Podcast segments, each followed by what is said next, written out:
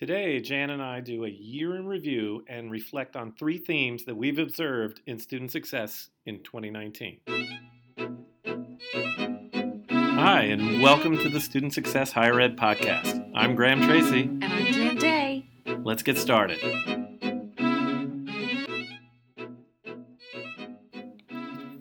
So, Jan, we're here, what, November 20th, 21st. 21st, 22nd, right before Thanksgiving, Yeah. right? And we're we've been reflecting and doing some planning for the next end of year and next year. Um, so it's a good time for us to step back and say, what have we seen that's happening in the student success world in higher ed, and where are things going? But maybe we'll hold off on that and just talk about some of the trends that we've seen. Uh, and this first one is really I would say we, we, we saw three, we wanted to talk about things in three areas. Yeah. Right? We want to talk about the pressure that institutions are on under to deliver on the promise of education. We wanted to touch on some themes in the area of equity and access that we're seeing and, and sort of increasing awareness there. And this idea of strategic alignment within an institution and how trends that we're seeing there uh, are things we wanted to highlight about you know areas for improvement. Yeah. So in this in the area of pressure on the institution, we're talking about multifaceted pressures, Yeah. right? Demographic challenges, financial challenges, demands on from parents, from the public at large for increased outcomes at institutions, Yeah. right? Yeah. You dug into a couple of yeah, data points on I dug into a little bit. So the idea here was that um, it's not getting easier to be the head on the exec team of uh, an institution of higher ed, is it? to say the least. so uh, there, you know, these presidents and provosts and, and chancellors and so forth, they are juggling a lot of balls and trying to minister to the students on their campus, the financial health of the institution, uh, output in terms of academic research, uh, basic science research, you name it. And one of the engines of success for these institutions from a uh, you know their mission is to educate students. Uh, one of the, one of the challenges is there's fewer of them. Uh, demographically, the trends in terms of college age going, that traditional college age population is decreasing.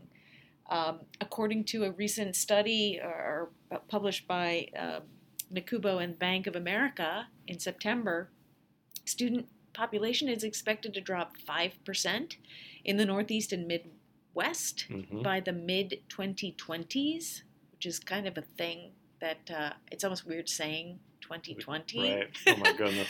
Um, and uh, it's not really getting better in other parts of the country. Uh, they're also predicting a drop of 10% in that college age popu- population in the latter half of the 2020s, so from 2026 to 2031. Um, the shift is also moving from uh, So, but this is mostly a birth rate is a birth rate thing. thing, or Mhm. is it in in addition to maybe a problem with graduates and or deciders to go to higher education, Uh, or is it mostly is just a birth rate just demographic? Just a demographic birth rate thing, not Okay, a and a regional thing where people are shifting from different parts of the country into uh, into right. Certain parts of the, or the, the, South. the Northeast and the Midwest are basically graying. hmm There, the, the the population growth areas are to the west and the south, but those growth areas will not make up for this overall decline. So for institutions, the pressure to have a student population that comes and, and makes their institution viable is Yeah. uh, going to be more challenging. And I think they often then wrestle with the idea of do I put more efforts and energy into recruiting students to stave off this, you know, sort of dearth of students that are in my area, if I'm in the Northeast in particular, um, as an example, or do I put more time and effort into retaining my students and and you know where should the Right, balance be. I mean, that's a tough decision it's, because it's a it's a uh, I'm sure there's a, a nice way to describe it mathematically, right? There's Mhm. multiple factors that come Right. into play. One aspect of the demographic shift that that institutions use today to balance things out is we'll uh, recruit more international students. But guess what? There are more Conditions oppor- are not favorable. conditions are not favorable from a cultural perspective uh, here in the US, as well as just from a visa perspective. But also, international students today have more options outside the US, like increasing options, I should say, from other higher ed uh, institutions in other parts of the world. Mhm. So it's not just um, a domestic decline, there's also the international student challenge. So good point. So this demographic pressure, right, is leading to even increased financial, pressure. Right. Um, So um, I don't think any of us would be surprised to hear about that linkage. And we all know that the retail price of attending college from a tuition, books, and other expenses has been going up above the rate of inflation for quite a few number of years.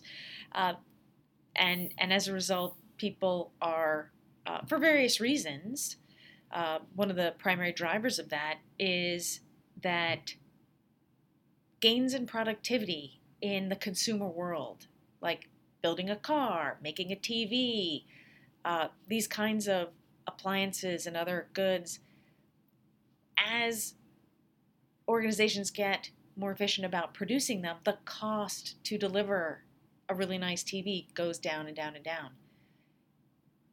The not the case in higher not ed. the case in higher ed or in healthcare, where you can't productize delivery of uh, replacing that stent in Mhm. your in Right, your right. heart or pouring some knowledge into your student's brain. So they don't higher ed as a whole doesn't get this economy of scale that we see in other facets of our global economy. Mhm. So that's one of the drivers there. Um, Now, of course, this financial pressure, right, is driving more and more people to be thinking about, am I, is it worth it? Am I getting what I expect and what I'm putting into it? So if we have to, and that, this is true for students, but for parents, for the public at large, as the taxpayers fund some level of the education. Yes, and um, you know, there's no consumer reports for higher ed, but there's lots of government studies and other research that is trying to fill in some of those gaps to inform families and students about what path should I take, what uh, opportunities will I have if I choose this major over others, and uh, Georgetown University recently released a uh, in-depth study looking at that very thing. Is uh, is there a return on the college investment? Mhm. And I encourage folks to take a look at that research and go to the Georgetown University website and explore the data because it's fully searchable with all kinds of filters and things. Uh, but this, these are the kinds of tools that I think we're going to be seeing more and more of as families and individual students are wrestling with the uh, very hard decision of what do how do I explore this path to a credential that historically has been worth the investment. Right. I feel like in the 20 plus years that I've been around higher education, these themes have always been there and they've continued to get tougher and tougher. Mhm. But it feels like it's coming to a head, right? There are more and more institutions that seem to be closing. Yep. Right? Um, and it just feels like that. Or consolidating. Or consolidating, right? We've seen that even um, in our own client base. You know, some some clients um, merging together Mhm. um, to maybe get some of those economies of scale.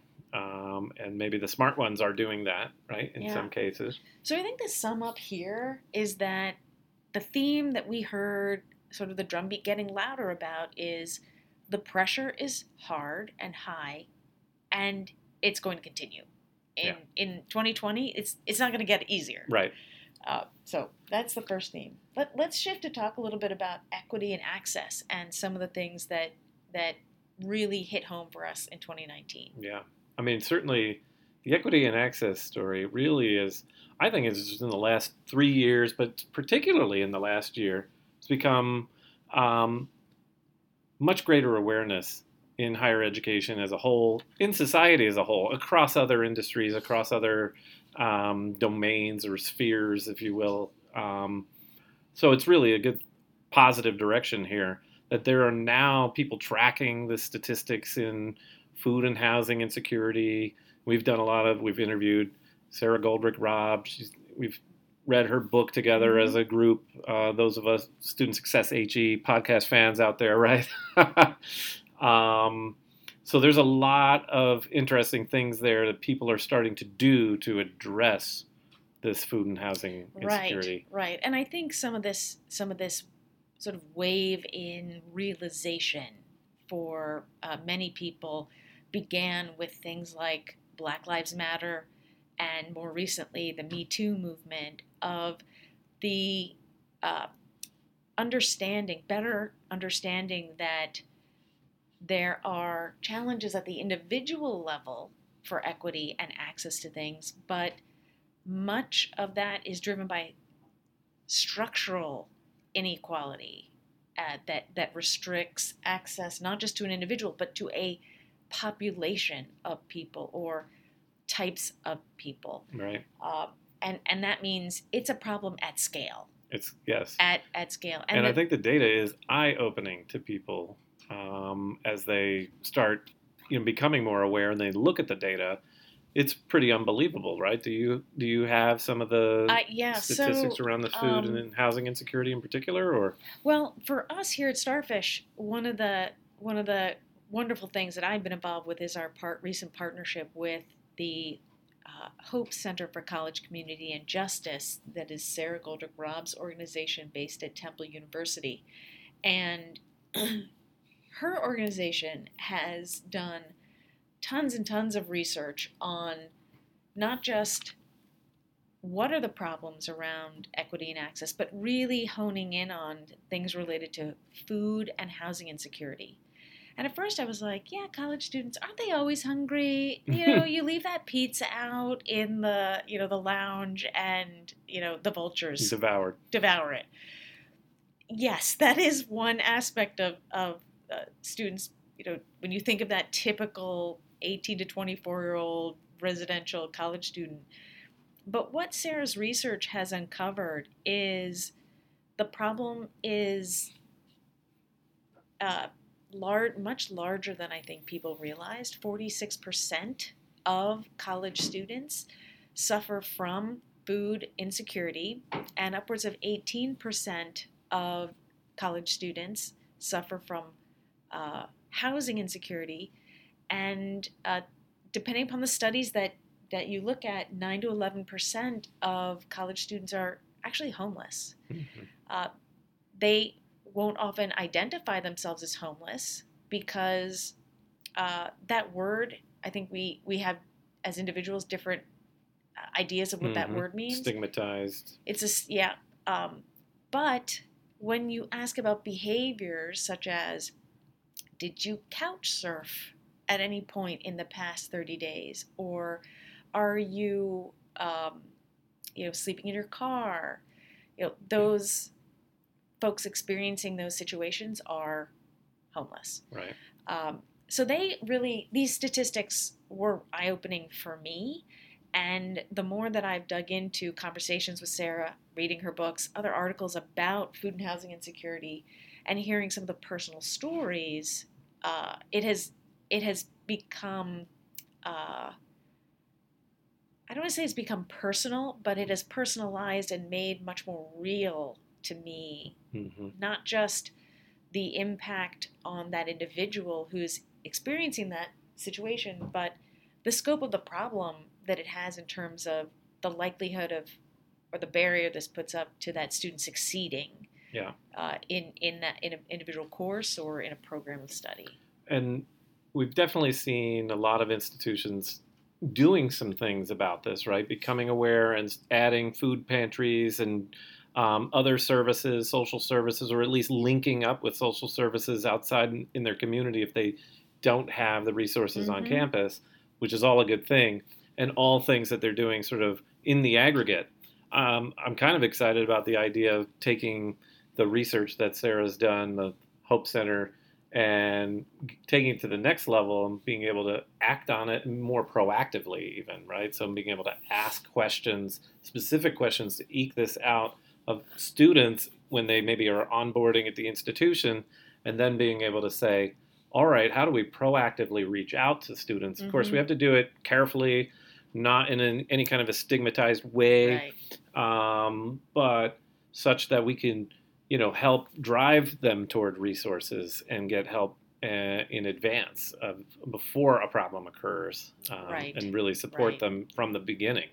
Well, and and you're not alone in thinking that way. There are currently six or seven bills working their way through state and federal legislature on how to better support at scale students who are experiencing some aspects of food and housing insecurity.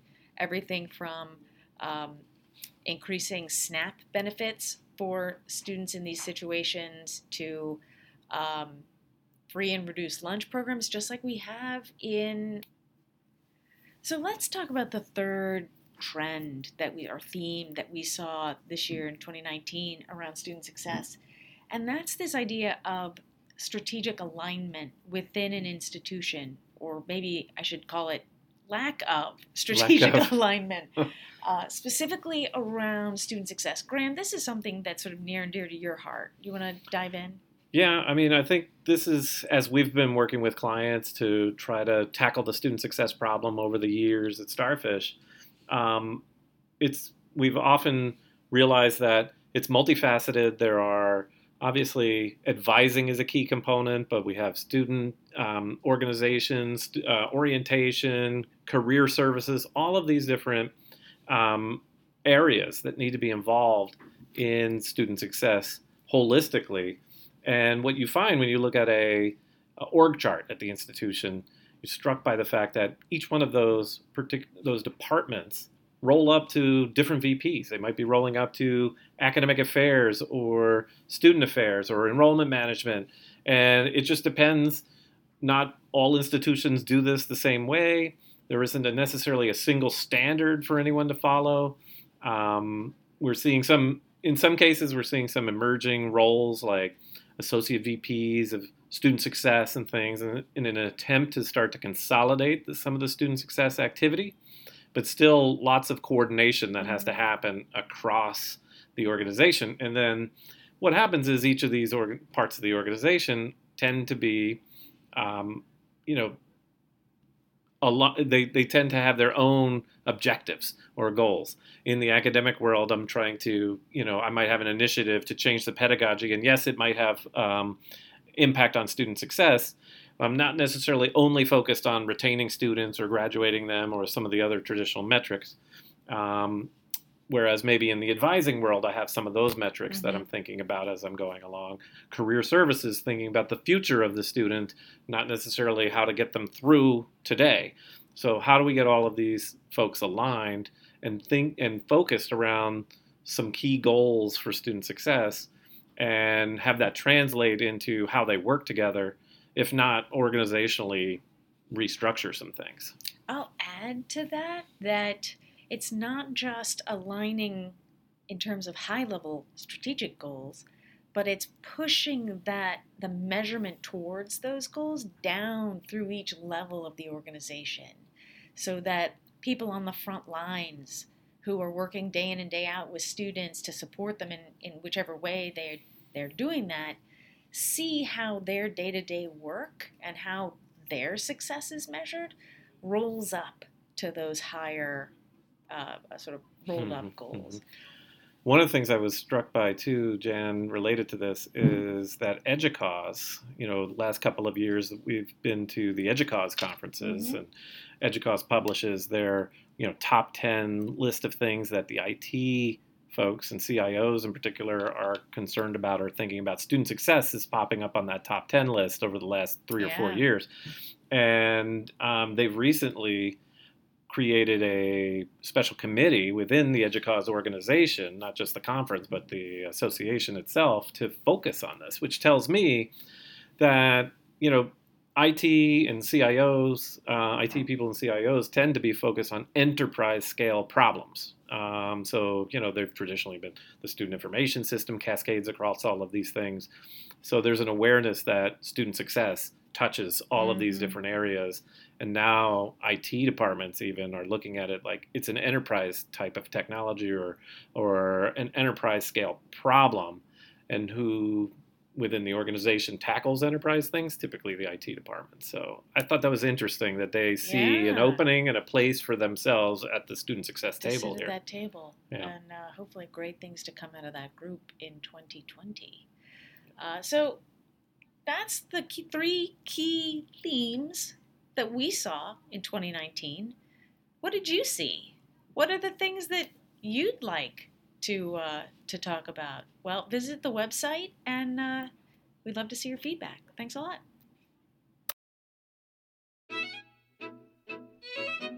If you enjoyed this episode, please subscribe and leave us a review on iTunes or your favorite podcasting service.